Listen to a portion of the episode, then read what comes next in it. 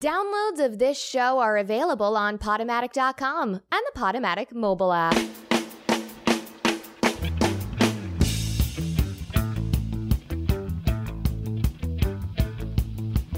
Hey kids, you are listening to Radio Free Brooklyn, and this show is Fish Out of Agua with Michelle Carlo.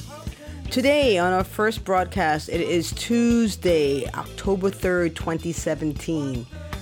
We have a lot of show for you today. So if you're listening to this later on on Podomatic or archive on iTunes, just know that this song by the police is driven to tears. Why are we playing this song on this day? You'll find out in a little bit.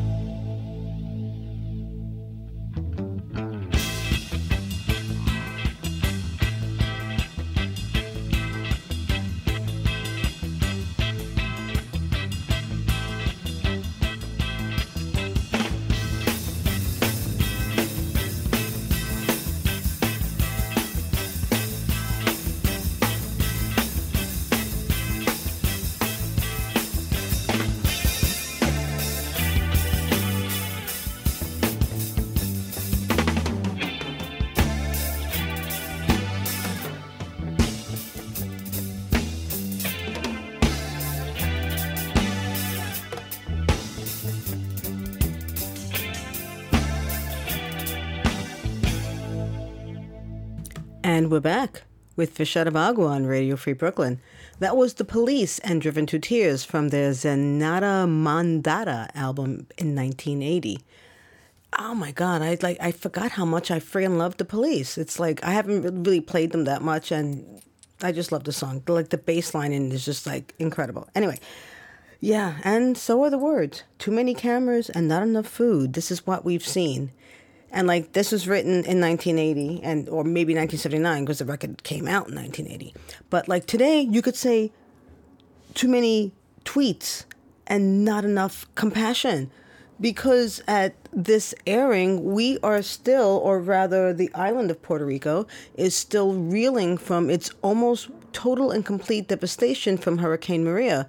And lest you guys forget, um, this is the second hurricane to pass through the island. Harvey did sideswipe it, but Maria hit it in its entirety. And people are still without power. They are still without cell phones. They are still without food. 10 hour waits for gas. Um, supermarkets are not stocked. Thank God the Jones Act was repealed. And why am I caring so much about Puerto Rico? Because this is where my family is from, okay? And I have elderly relatives, extended family there that are alive and are suffering. And anyway, I'm driven to tears by it. And I'm hoping that um, relief happens soon. Well, we have a lot of show for you today, and we actually also have a Boricua for our guest artist this week. A very, you think, I, am not political, I don't think at all, but this woman, ay Dios mío, she is going to make you wave your bandera and say huepa, even if you're white or something else. anyway, let's get started by one of uh, the songs that our guest artist this week picked for this episode.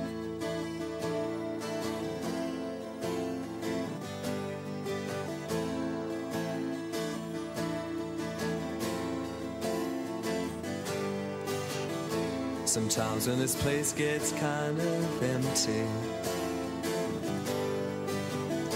The sound of their breath fades with the light.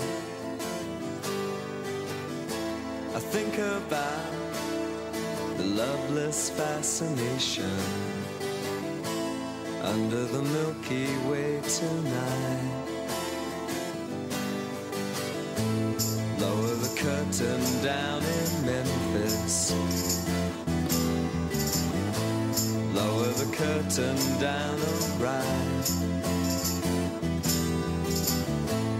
Got no time for private consultation under the Milky Way tonight. Wish I knew what you were looking for. Might have known what you would find. And it's something quite peculiar. Something that's shimmering and white. Leads you here despite your destination under the Milky Way tonight. Wish I knew what you were looking for. Might have known what you would find. Wish I knew what you were looking for. Might have known what you would find.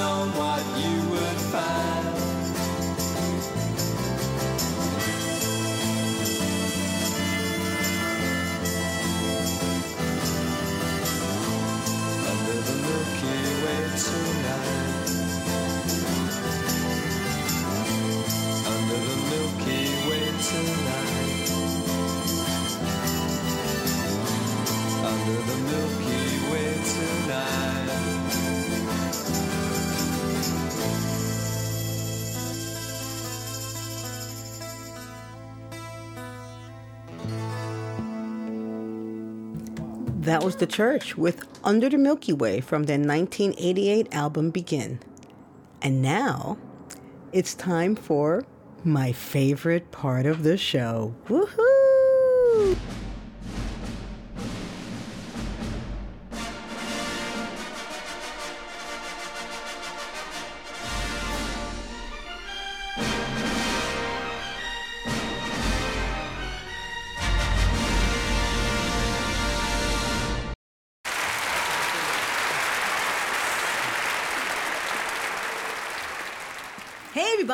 Welcome to Fish Out of Agua's Guest Artist of the Week. Woohoo! This is my favorite part of the show, and I'm sitting here with aha. I always say that the person is my favorite, and I'm sitting here with one of my favorite artists.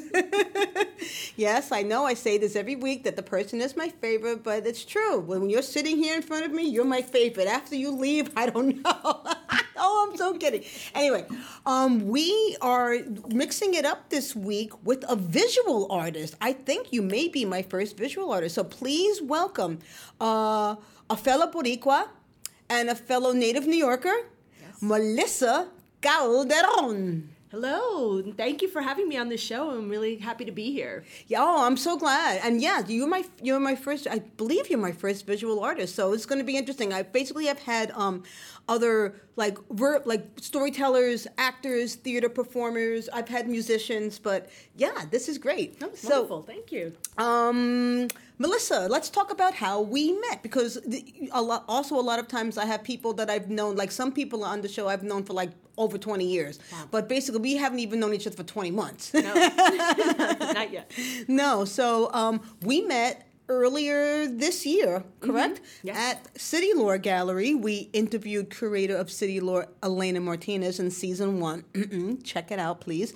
And um, we were doing, City Lore was doing a gentrification program. Yes. Um, I forgot what the name, do you remember what the exact name of it was? I don't remember exactly. Okay, but we don't remember. But it was about gentrification in New York City, and I was doing my show called "There Goes the Neighborhood," which is a, a solo show about the gentrification of Park Slope in Brooklyn. And after the performance, there was a panel of th- three different artists, including myself. I mean, plus myself, uh, Melissa um, a man named Neil Goldberg, and who is a multimedia artist. He he does theater, he does art, and he was doing he did a, a video thing for the Museum of the City of New York. Yes. And then there was Betty Yu, the filmmaker. Wonderful And work. you were the. Tell us about yourself. Well, I am. I'm born in Bellevue Hospital, which I always like. Like I oh. love to say that I'm born in Bellevue. The ninth like- floor. The ninth floor, exactly. For people that are not from New York City, the ninth floor in Bellevue is notorious as being the psych ward. Absolutely, and we we drove down from the Bronx. And, My mom had me there, And we don't mean psychedelic. no, no, not at all. And Bellevue is well known for it. But you know, I, I was I'm born and bred in the Bronx. Like essentially, like I grew up in the Bronx. I grew up in uh, a nice little corner of the Bronx called Throgs Neck, which a lot of people know.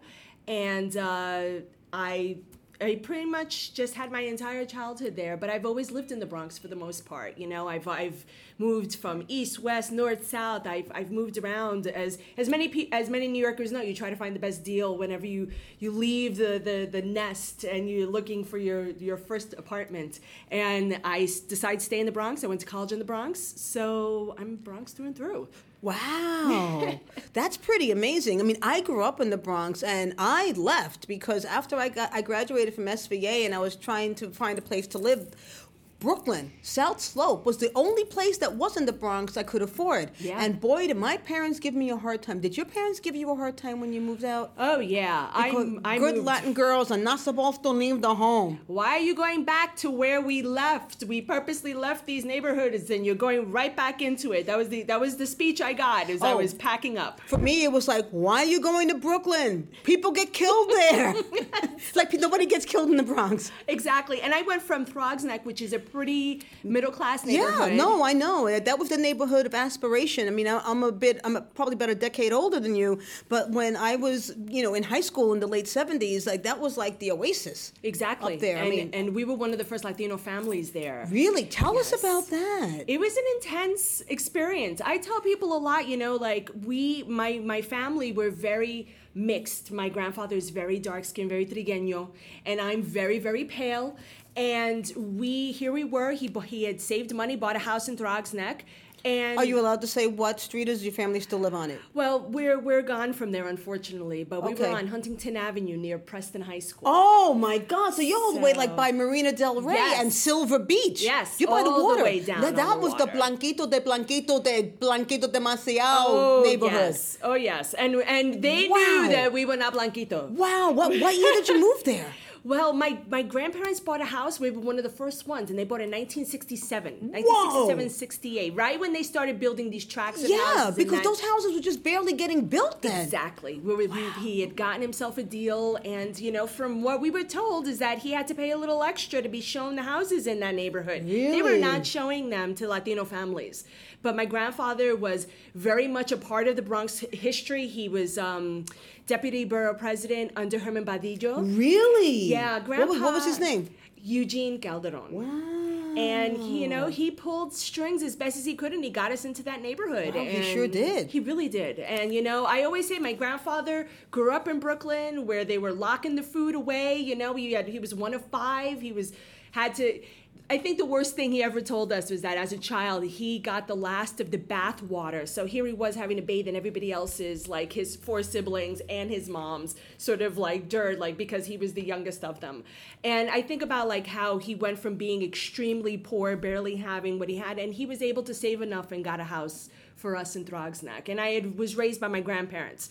So it was this wonderful thing, you know, and, and growing up in Throgsneck was intense. It was a very intense process. Like I said, they did, they knew we were not Blanquito. Right, and, even even if you're light skinned, they know there's something. They just say there's something, Something about you. Exactly. Yeah, Until you yeah, say your last name and then, Yeah. oh, there, there, Yep, that's that's it. it. That's it. So we got we got called names, especially my aunt who was adopted and she was half black, half Irish, and um, and probably gorgeous. she was beautiful. Half black, half Irish, totally gorgeous. raised by Puerto Ricans, Mm. and That's such a New York thing, and that's that's It the way. is. I wish the world was like that. If the world was like that, then they'd have to be at least one less thing for people to hate each other about. Because people will always find something to hate, but at least there'd be one less. I, I very much agree. It, was, and, and she really got the brunt of it living in that neighborhood. And we all did, you know, we got called spick and, and all sorts of horrible things on a daily basis. And finally, school, as the years went on, more Latinos moved into the neighborhood, school became more integrated. But for a long time, it was just us. Did you go to public school? Did you go to St. Francis? Went to St. Francis. Oh my God! I we used to we used to climb the fence and like smoke weed in that schoolyard.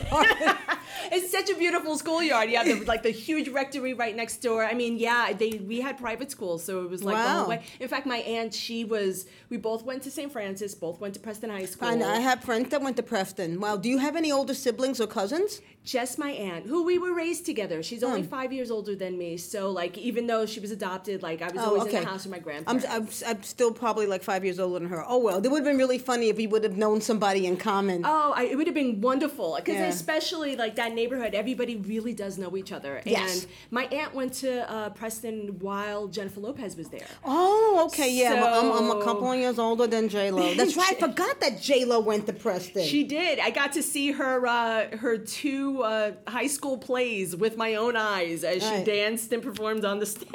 I always tell people like I saw J Lo perform. She What year was that?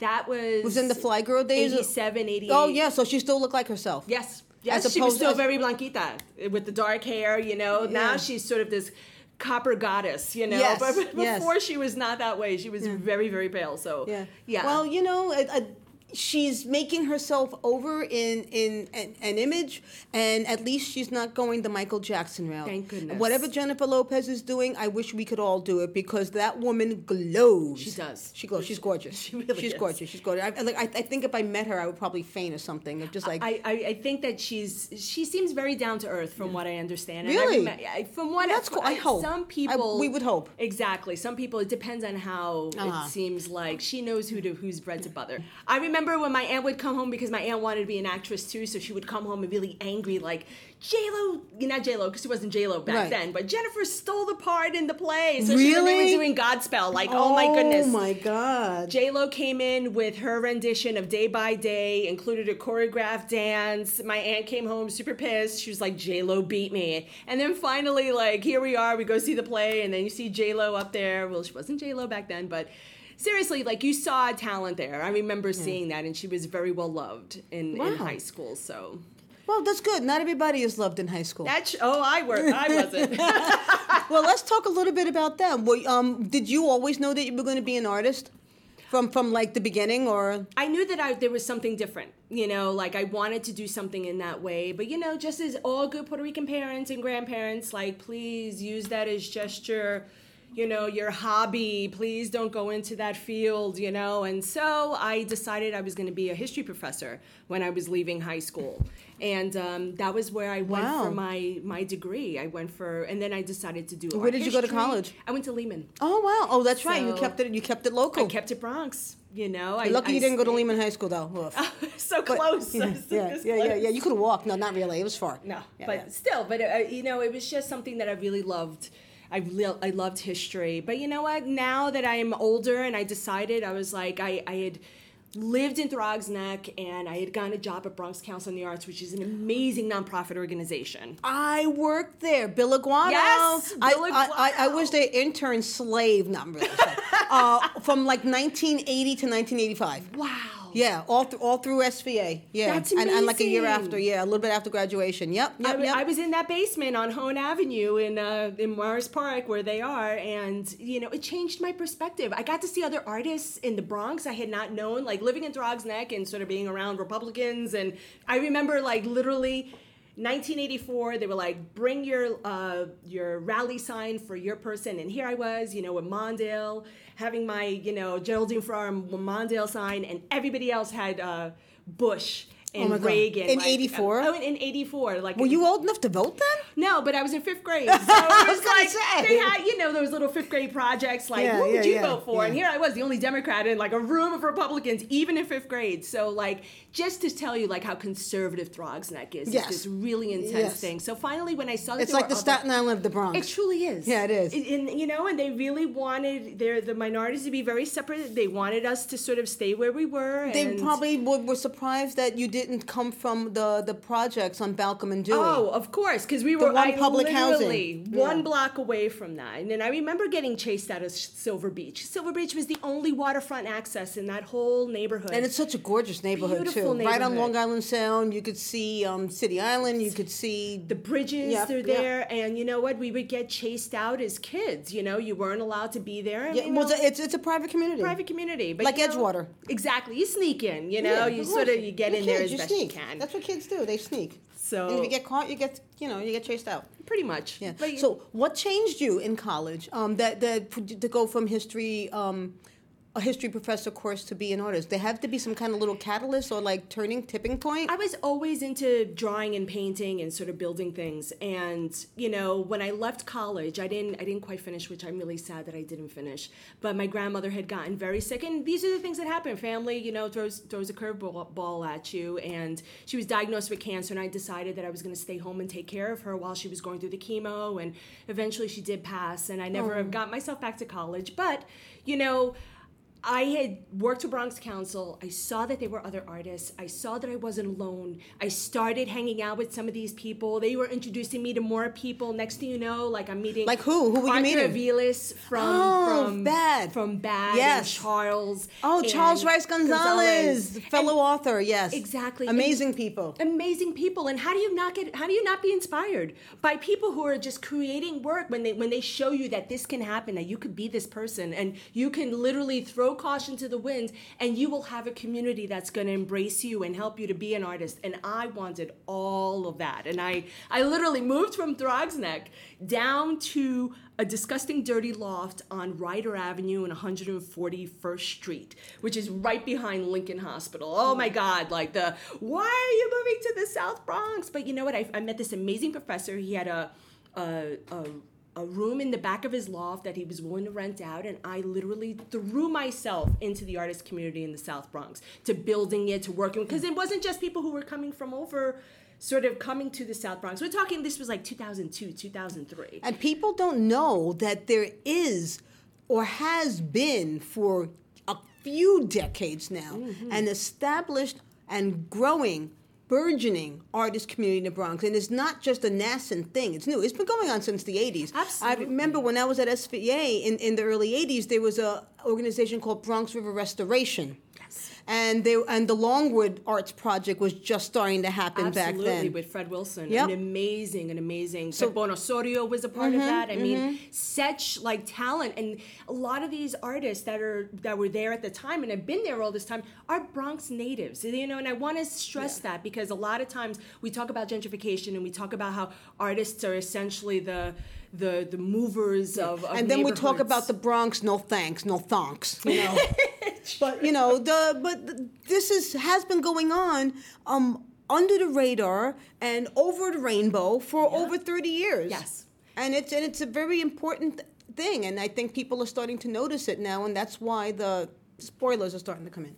Yes, yes, they are. And you know, you have people that have, have left, have have tried to move around, try to stick with the neighborhood, and and you know, I'm I've been there all this time. Like I've I've been able to sort of I couldn't afford living. I couldn't afford to live in Mott Haven back in 2006 when they were trying to raise my rent a thousand dollars. I And- mean, we're talking 10 years ago. Yeah, and BAAD had to move. Well, Yeah. The Longwood were they in the Longwoods art space? They were in Hunts Point something. They were in the banknote building. They were in the Banknote Building, and they moved. They moved to a church. They moved to St. Peter's Church in Westchester Avenue, which is right near where I grew up. Such a beautiful space. I used to like hang out in that graveyard, like walk around and do rubbings on it Oh, because it's one of the oldest buildings in New York City. It, it dates back to the 1600s. Such a beautiful And my cousin Benny found a fifty dollar bill next to a fresh grave, so we used to go there thinking that we were going to find right. more. fifty dollars, man, like nineteen seventy two. That was that That's- was that's good That money. was bank. That That's was absolutely. Man, you're like ten years old. That's bank. You know how much Mr. Softee that buys?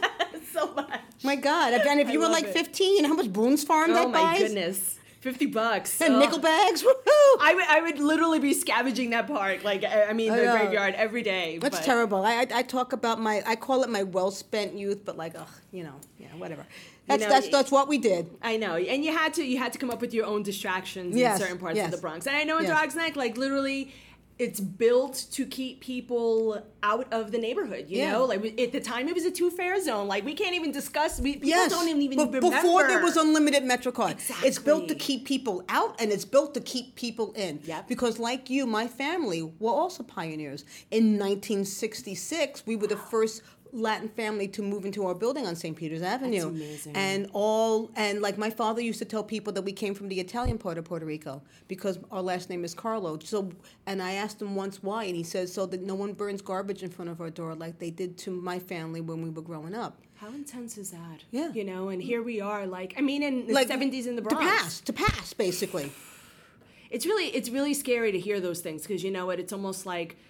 Are we back at that point? You know, We, well, like- we're starting to feel like it's regressing as opposed to progressing. You know, Absolutely, and I feel that way. You know, I'm I'm right now. I'm back in the South Bronx. I, as I was moving around, as we all do. You know, we sort of find the cheapest place we could live, and I found a really great place. And I'm literally in um in a wonderful little street in a wonderful little building. But there are three major construction projects going on right around me. One a government one, few like that are market rate housing, and it's it's an intense process because it's it's constant noise, it's constant just people, traffic, me trying to get into my building with construction workers just hanging out on the front, you know, and it's like I see all these changes and you, you I see the different faces and there's a lot of resentment and anger that you feel in the community you know? Even me being a blanquita you know uh, puerto rican which I, I hate to have to say that but it's like I, I get those looks and i'm like you know even though i'm i'm in the bronx my whole life you know this is my this is my place but to, yeah, you get you get you get a certain amount of resentment. Yeah, and and, then like, people will say like, "What are you doing here?" And it's like, yeah, like it's not know. me, man. You know, like I'm, I'm with you. I'm just as poor as you. Like Yeah. we're, we're literally struggling here to try to make sure that we can live in our neighborhoods and not get pushed out. You know, I am not the problem, but it's it's very easy to look at look at a person and sort of judge them by the outside. And people are just like getting more hypersensitive sensitive about that now. I mean, I touched on that in There Goes the Neighborhood because when I moved to South Slope, I mean, my joke was that when I first moved there, the neighborhood was full of, neighborhood was full of Puerto Ricans, and now I'm like one of the few left. You know, but um, when I would walk down the street, like the teenager would be like, "Oye, Yompi, mira Blanquita," and then I would just like start yelling at them in Spanish, like, "No, no me jodan nada más," and they would be like, "Oh snap, You- you she know- one of those redheads. Right. Ella está colorada, she crazy." Yeah, 'cause- 'cause You every family's got one. You keep your little Spanish phrase, I, and that's what I do. Like I drop my little Spanish, you know, un poquito aquí, and you know, it's just so people understand. Like, don't judge me by the book, by the cover. Like, there, I am, I am a, I am a, a Puerto Rican here. But it's a hard thing because, like, I moved to that neighborhood, even though I happen to be the same ethnicity as them. I moved there as a young art school graduate looking for a cheap place to live. And years later, all the other art school graduates and the production assistants and the junior copywriters and um, the, the the photo shoot stylists were and, and the actors that, that got like little extra bit parts and, and the musicians that did the sidewalk cafe. They were all looking for their cheap places to live, and then it just it just it. snowballs from there. And that's that. I'm, I'm looking at that right now in the South Bronx, and it's, it's sad. It's it, it is sad. But speaking of snowballing, ah, um, your artist. I've been I googled you a bit, and your artist trajectory has basically totally snowballed into a giant boulder in the past few years. So I want to talk a little bit about that. How did um how did it start? Like, what was your the first project that that got, got you on this path to like major commissions? Well, you know, I think just like very, very many Latino artists or Latina artists, you know, you look for the community that you feel you can sort of identify with and, And and, thrive work in. with. Exactly. And one of the things is that a lot of Latino artists, they end up being a part of El Museo del Barrio's um, biennial. It's called the S Files. And they do- Explain this for people that won't know what that is. Absolutely. So, the, uh, El Museo del Barrio, which is on Fifth Avenue and 103rd Street, you know, every In, in Spanish Harlem. in Spanish El Harlem, Barrio. right on Museum Mile. They do uh, every two years. They do an exhibition of emerging Latino artists in New York or around New York City. And I was chosen for one of these exhibitions, and I had shown uh, a sculpture, one of my first sculptures that I had ever made. Um, they had selected it and shown it, and it was essentially a tissue box attached to a wall with tissues flying out of it. Oh. and um, so it's like an installation. it was an installation piece, and I really it was my first sculpture, and they really loved it, and they really took a chance on me. So I was really excited to be a part of that, and then from there. Just like I feel like a lot of actors, you know, you get the next part and then the next part and then Yes. and I always was a, a very firm believer of, you know, yes, going to your openings, going to events, you know, but I was always a believer of, you know what, each um, opportunity leads to the next. And that's exactly what happened for me. I, I showed my first show, then the next show happened, the next show happened. And then next thing I know, I was building a nice portfolio. I was I had at- obtained studio space, which is such a big deal for, for artists. And especially since not growing up with any sort of real art background, I really wanted to start making work that was larger, that was more sculptural, and next thing you know, I, I'm I'm showing in in Portland Museum, and I was showing at the Bronx Museum in Queens, and I was just so happy to have every opportunity that I got. And then my most recent wonderful news that I got was a New York City Percent for Art commission, which What's that? That And- sounds amazing. and That sounds like money. it is. It is. I'm so happy. You know, as an artist, it's one of these little caveats of everywhere in the city, whenever there's a new plaza, a new park, um, a percentage of that money, 1% in fact, goes towards an, uh, a commission for an art sculpture or a piece that's in, incorporated into the, the area that they're rebuilding. And I was selected to do the Roberto Clemente Plaza, which is in the South Bronx on 149th and 3rd Avenue, right at the hub, right where all the stores are. It's the second busiest intersection in New York City. I'm really excited, and it's going to be. Uh, I'm still working with the city to, to finalize the design, the architectural drawings, but then as soon as it's a go, it's going to be built and put right in that plaza, hopefully next spring. That's amazing. I'm So, really is there a statue of Roberto Clemente in that plaza? no, not yet. Oh, I wish there would be. I That's would be someone too. who deserves a statue. For people who don't know, Roberto Clemente was a fellow Boricua. He was on the Pittsburgh Pirates, and I in in the 1970s, I'm not sure if it was the early 70s or the mid 70s, he was on a humanitarian mission to bring supplies, medicine, etc. to Nicaragua or some Yes, place during- that that had like a really bad either earthquake, or hurricane, yes. and the plane crashed and he died. And it was on Christmas. I And it was on Christmas, yeah. I think I, I seem to remember that it was 1971. I don't I know. like you know what? If you want to know, Google that shit. GTS. That's But right. Roberto Clemente is a friggin' hero, and he deserves a statue. He does. And you know what? He is the most um, statued, quote unquote, person um, in the world. He has more statues. For real? Yes, he has. Well, sports wise, he is one of the most of, of because of his humanitarian efforts. He has been honored in so many different ways, and I'm honored that I get to do it in a different way. Because what I decided to do instead of doing a statue of Roberto, I decided to create an abuelo chair for him.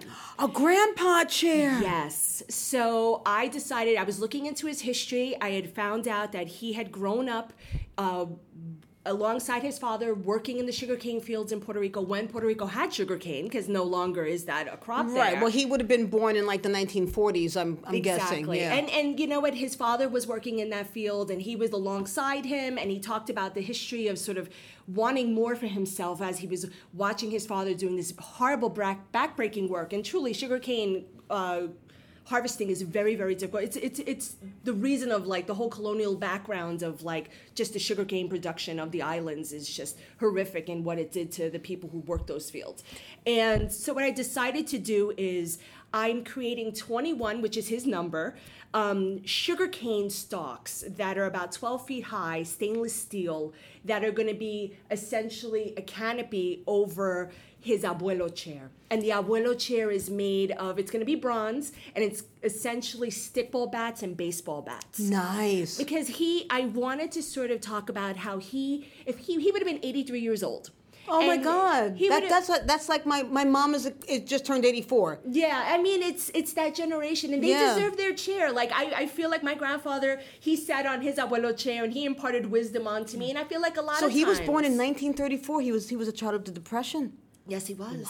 And and that horrible time in Puerto Rico where the the economy was so bad. We're talking about thirty percent unemployment. Well, yeah, they my my mom's family came here in 1938. I remember asking my my grandma why, and she was like, "¿Por qué? Porque porque hay un cabro, tres gallinas flaca y polvo." Because one goat, three skinny chickens, and dust. People forget that there was a dust bowl in PR too. It wasn't just in the Midwest of the United States. There was, was- drought and had no privation everywhere. Yeah, you, you know, you can imagine that the over-industrialization of the island, you know, really left a lot of people. Even though like there was jobs to be had. I mean, I I did a piece um, working at a centro where it was essentially talking about how during that time period they were using um, mass sterilization of the women of the island. Yes. and that's a whole other. I, I created an artwork about that, but that was a whole other horrible thing that I learned as I was looking into my the history of Puerto Rico and of women in the mm-hmm. island.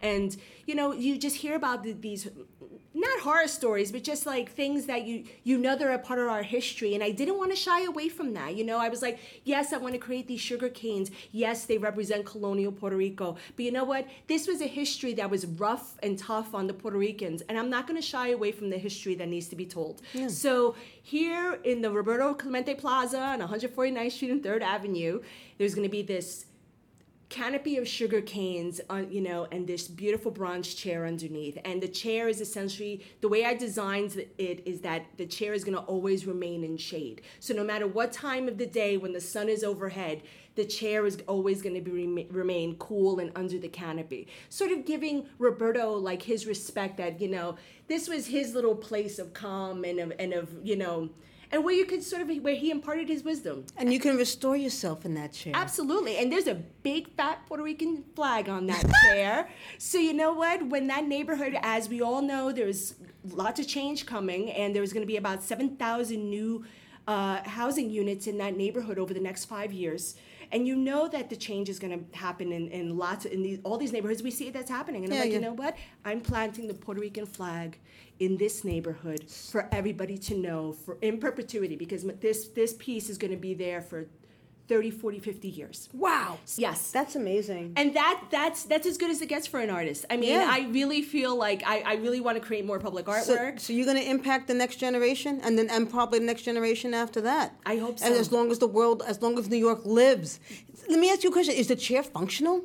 Can people sit in it? yes and that's what Oh, it's meant for great. I can't I wait. want people to sit in that chair i want people to experience sugarcane with snow on top of it in the winter and it's going to be fully colored so it's going to be the color of sugarcane the color of the green leaves of the canopy it's going to be fully so it's you're going to walk upon this thing that's going to be brightly colored What medium is this in? Well, I'm the sugar picturing cane it. are going to be stainless steel. So imagine like a big stop sign, sort of in that three inch stainless steel, but just 12 feet tall. And then the chair is going to be in bronze.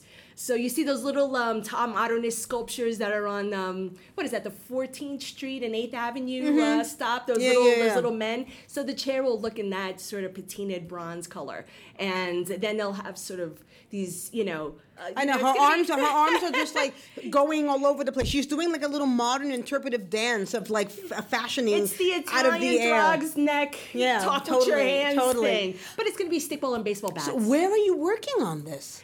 I am.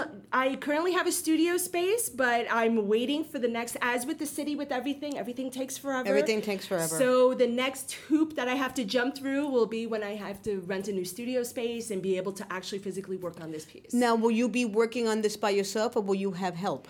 I am going to be. I, I wish I could work on this alone, but It gonna be- sounds like sounds too a colossal for one person. Yeah, project, yeah. But I have this amazing artist who actually we live in the same building, and he's sculptor from Puerto Rico, and he's my project manager. So I'm really excited to be working with him. You know, to be able to have another Puerto Rican artist working with me, helping me, another Bronx artist. I feel like I'm, and also I'm paying him. So of course, you know, like I wanted to keep this, and that was one of the things I proposed is I I'm going to be working with local artists to build this. The money is going to stay in the Bronx. You know, I want to make this this pay it forward deal that I feel like most Latinos need to do with each other. I feel like we need to be able to help each other to be able to push everybody forward all at and the we same don't time. do that often enough. Like, Okay, the way I look at it is that it's a ladder. Yeah. And you're on your way up. And you have one hand extended up and somebody's extending their hand down to help you get to the next rung. right. Conversely, your hand should be extended down to help pull the person that's slightly below you up to where you were. So it's a progression. But I've encountered in my in within the Latino community, Yes. people that when you stick your hand out, they kick it away because they they, they think that you're going to take theirs. Yes. And I've seen that happen a lot. And you know, and that's something I don't why And are we doing this to each other? colon- I think it's co- colonialism. Yes. I, I, I think that it's just the mentality that, that we've been uh, indoctrinated in to think that there's not enough pie for us. I agree. You know, and it's like I sometimes I mean I don't know if, if you think this sounds far fetched or crazy, but sometimes I think that the mainstream doesn't like the, has more contempt for the Latino because they don't know what we are. Because we could be white, we could be black, we could be Asian, we could be any any mix in between. So we, they don't know who's who's trying to get their pie. That is so true. And you know, and I know that you've experienced also, you know, as we're talking about just the idea of helping each other, but just sort of the int- I don't want to say it's internal racism because racism is just racism. You Yeah, know, prejudice racism. Ra- is just yeah, yeah, prejudice. yeah. It, it, it's not one thing among another one group of people and another thing among another group of people. It's just it's every people. But to feel that way among your own fellow Latinos yeah. Uh, is a really difficult experience, you know, and that's something I've talked about in my work before, and that's something that I feel like we should address. I'm like, you know what? We're all Latino, and to, to most Blanquitos, we are all still Latino to them, you know? Like a lot of them are like, okay, you know, maybe I'm not quite sure who you are, but once they find out your last name, they, they pretty much pigeonhole you as, as being a Latino, and, and that's it. I'm like, why are we stepping on each other's necks for this? We're talking about Puerto Ricans because that's what we both are, but it's also it's all through the islands, all through the Caribbean, because the the colonialism just swept through all those islands one way. whoosh, And then another way. It's true. Man, I almost knocked the head off when I did that. No, it's true, and it's it's just really sad. But I I believe in paying it forward, and that's what I'm doing with my fellow artists. I- that- and that's karma too. Like I don't, I don't Exactly. understand people that don't get that. Like if you, whatever you want to get from other people, you have to be giving that already. Otherwise, you're not going to get it. that's one of the things. Like with Josue, who's Josue Guarionex, who's an amazing sculptor. If you want to check out his work, um, he is he just got himself an MTA commission, art commission as well. awesome. And that was one of the things. Like here we are. Like I have my commission, he has his, and I was helping him get through his proposals, and he was helping me come up with ideas. And just being able to have those soundboards, especially as an artist, and especially in New York City, where things are really people are really aggressive with each other. But finding those people and and being able to say, I'm going to nurture you, you're going to nurture me, and we're going to move along this ladder together. And and that is exactly what we're doing. So I, I shout out to him because, you know, we we really did help each other, and we still have a long way to go. Like I said, this piece is is going to be installed uh, spring of next year. So I'm hoping to get some Yankee butt in that chair. Oh, and- everybody's button that chair. Exactly. The rainbow button that chair. it's going to be great. And Now, I you're getting these wonderful commissions, and how does someone who's just starting out or who doesn't know how to break into this get to that point where you can be applying for these? Where do you find out about it? I mean, is it just a confidence thing? Are you in the right place at the right time where you're hearing about it? Is there a clearinghouse? Like what? How to the young artist that could be listening that like is uh, uh, uh, I wanna, I wanna, I wanna. So course. talk a little bit about your path and to like how did you were you able to even begin to do that? Well, I think that the first thing, especially in New York City, one of the great things about New York City is that the art councils of each borough are really well funded. They do, they, each one of them gives out their own grants. A lot of them have their own exhibition opportunities, and that's a first step because not only are they there to you for you to apply and get money or get a show out of it, but they're there to teach you how to be a better artist. So if you have questions about how do I get a commission, how do I apply for this, what are my images, usually they have these amazing workshops, and that's exactly what I did. I was going to the workshops at Bronx Council while I was working there and just gathering that knowledge of like, this is how I need to shoot my photos of my artwork. Okay, I need to have lighting that's outside of my piece, you know, and all these sort of things and getting your images ready. And then just really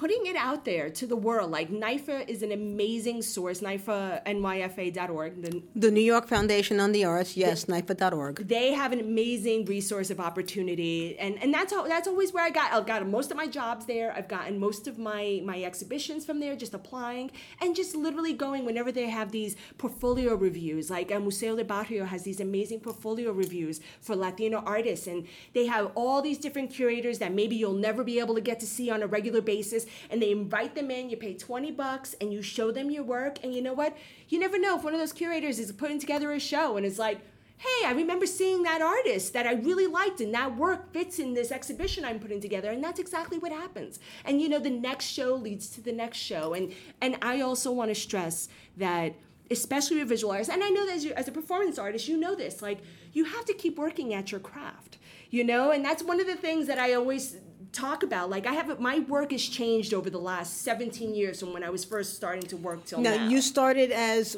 your first sculpture was the installation of the tissue box. Yes. But were you doing sculpture at the beginning or were you doing drawing and painting at the beginning? Well, in high school, just like I would always take my art classes in high school, and I really loved them. And I was doing drawing and, and painting at that time. But when I decided that I wanted to, you know, get back into this career, I really was thinking three dimensionally. You know, like I couldn't see myself making something on a on a on a canvas. I really wanted to walk around a piece, and that's how I knew I was a sculptor. I was like, okay, I want to be able to hmm. see this in real time, in real life, and so I started making work like that. You know, and as I as I was going, like I said, I've made these conceptual pieces. I made a big six foot uh, giant bamboo earring that said spick in the middle, which caused a lot of controversy. But it was a piece that was all about the things that we were just talking about, like not being accepted by your own Latino, you know, community and sort of having to wear these symbolic identifiers that say, I am a Puerto Rican. Were they hoops? Oh yeah, the, it was a six foot bamboo earring in the middle of the Bronx Museum. I Okay, love that it. said "spick" in it. People I were pissed. love the Bronx. Well, you know Oh. what? Uh, what? What's that saying? There's there's no any publicity is good publicity. I That talk about me. Talk about me. Hate me. Talk about me. Exactly, and Because there's it. always going to be like ten or fifteen percent of people that ain't going to get you anyway, and like oh well. And, and Exactly. the and the people that will be defending you will be defending you twice as hard. And I also feel like it was time for you to bring this back and, and put the mirror to my own community and say, we are all Latino here. And I'm tired of the infighting of I'm lighter than you, I'm darker. You know, I am still Yeah, no, no more bad hair, good hair. Exactly. Get rid of that. Just get rid of that. and there was the, people were really pissed about it but i'm like i don't care you know that was the whole point of it it was really to sort of like do a little nudging You know, but you did say one thing that I thought was so that really really touched me is that um, the the importance of just keep on keeping on, whether you're like and how every gig leads to the next gig. I've done shows where there were like four people in the audience, and one of those four people came up to me afterwards, and I ended up getting a paying gig at, a, at, at, at the Bronx Museum. That's as good so as you know what I mean? Because like you have to give 100% of yourself 100% of the time and you can never think that something is like a throwaway or too small for you to give anything less than your best effort. That's right. What, what, is this saying? It's like 50000 hours of practice makes you a master at your craft? Yeah. and i really believe that. I'm like you know I'm always making work, no matter if there's an exhibition coming up or no exhibition coming up. And that's, I always want to stress that because it's really important for artists to know keep making your work, keep educating yourself, go look, go out to galleries, go out to performances, keep gathering information and using that information in the work that you make. And I feel very strongly about that will get you to the next level. Like that will truly, and I know it sounds like oh very cliche, but it's not. I mean, I really believe that it's I, it's it's worked for me, and I feel like that's the best advice I could impart. So if there were if there were ten words left that you could say to that child that's in their room or out on their porch or walking down a street or playing in an empty lot that wants that knows that they want to be an artist but they don't know how because people are not or society or whoever is like not letting them is like making them think that they're not worth it or they can't be what they want to be what would you tell them You have to ignore those people.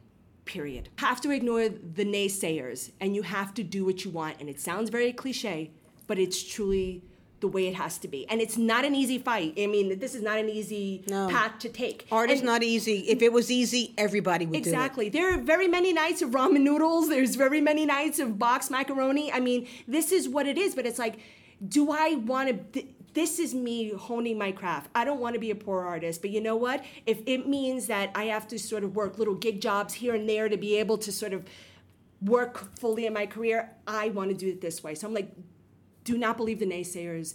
Continue to do what you want to do. And yes, it's going to be difficult, but don't give up on it. Truly, don't give up. I know it sounds so cliche, but no, don't No, do it. don't give up because give up. the world needs you and the world needs your art and the world is happy that Melissa Calderon is in it.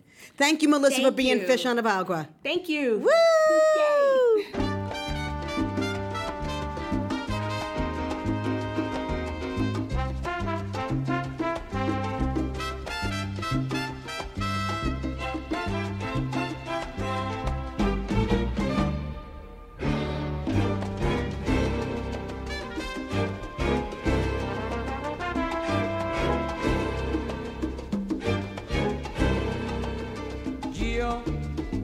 Soy el cantante que hoy han venido a escuchar lo mejor del repertorio. A ustedes voy a brindar y canto a la vida de risas y penas, de momentos malos y de cosas buenas. Y pagaron en la puerta. No hay tiempo para tristeza, vamos cantante, comienza.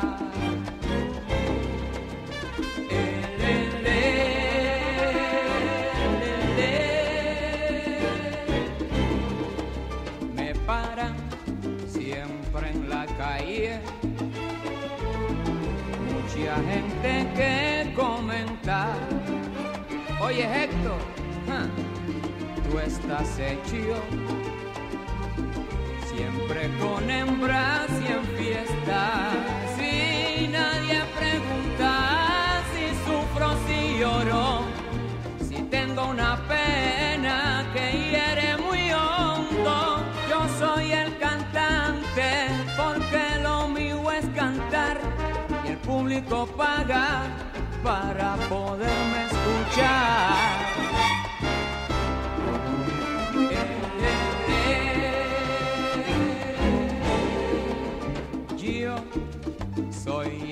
Cantante, muy popular donde quiera, pero cuando el show se acaba, soy otro humano cualquiera y sigo mi vida con risas y penas, con ratos amargos y con cosas buenas. Yo soy el cantante mi negocio es cantar y a los que me siguen mi canción voy a brindar.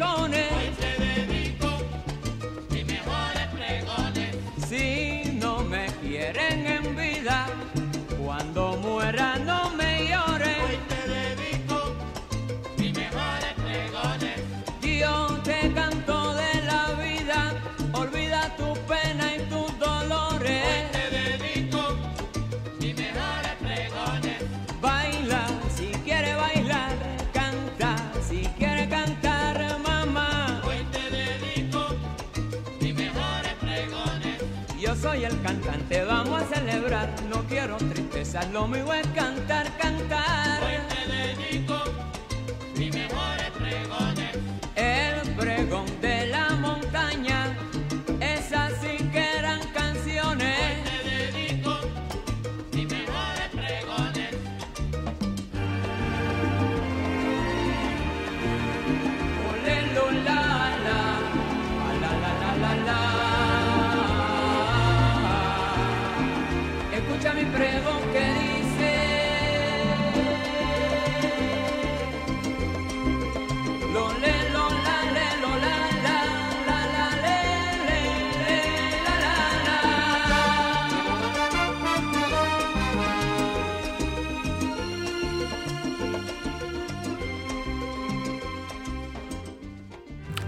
we're back with Fish Out of Agua on Radio Free Brooklyn.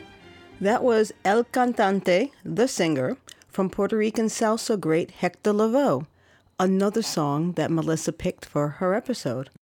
And guess what, kids? That's our show. But before we go, I have an announcement to make. I this show is first airing on Tuesday, October 3rd, and on Thursday, October 12th, there is going to be a benefit for Puerto Rico and in the wake of the devastation of Hurricane Maria. It's going to be called Boricua Aid, and it's on Thursday, October 12th at 7:30 p.m. at the Red Room, 83 East 4th Street. It's the top floor right above the KGB bar. Um, look on Facebook for it. It's all over the place. It is hosted and put together by the wonderful Nelson Lugo, who we interviewed during season one. Go check that out if you want. I'll be performing. Storyteller, Mott storyteller David Arroyo will be performing. There'll be singer songwriters. There'll be acrobats. There'll be performance artists. There'll be clowns. It's going to be a really good time. so I hope you get to come. Now stay tuned for Brooklyn Bandstand next. And even though the show is over, the music's not. Well, it kind of is. This is the last of Melissa's picks. It's called "When the Music's Over" by The Doors, and it was live at the live at the Hollywood Bowl in 1968. See you next week.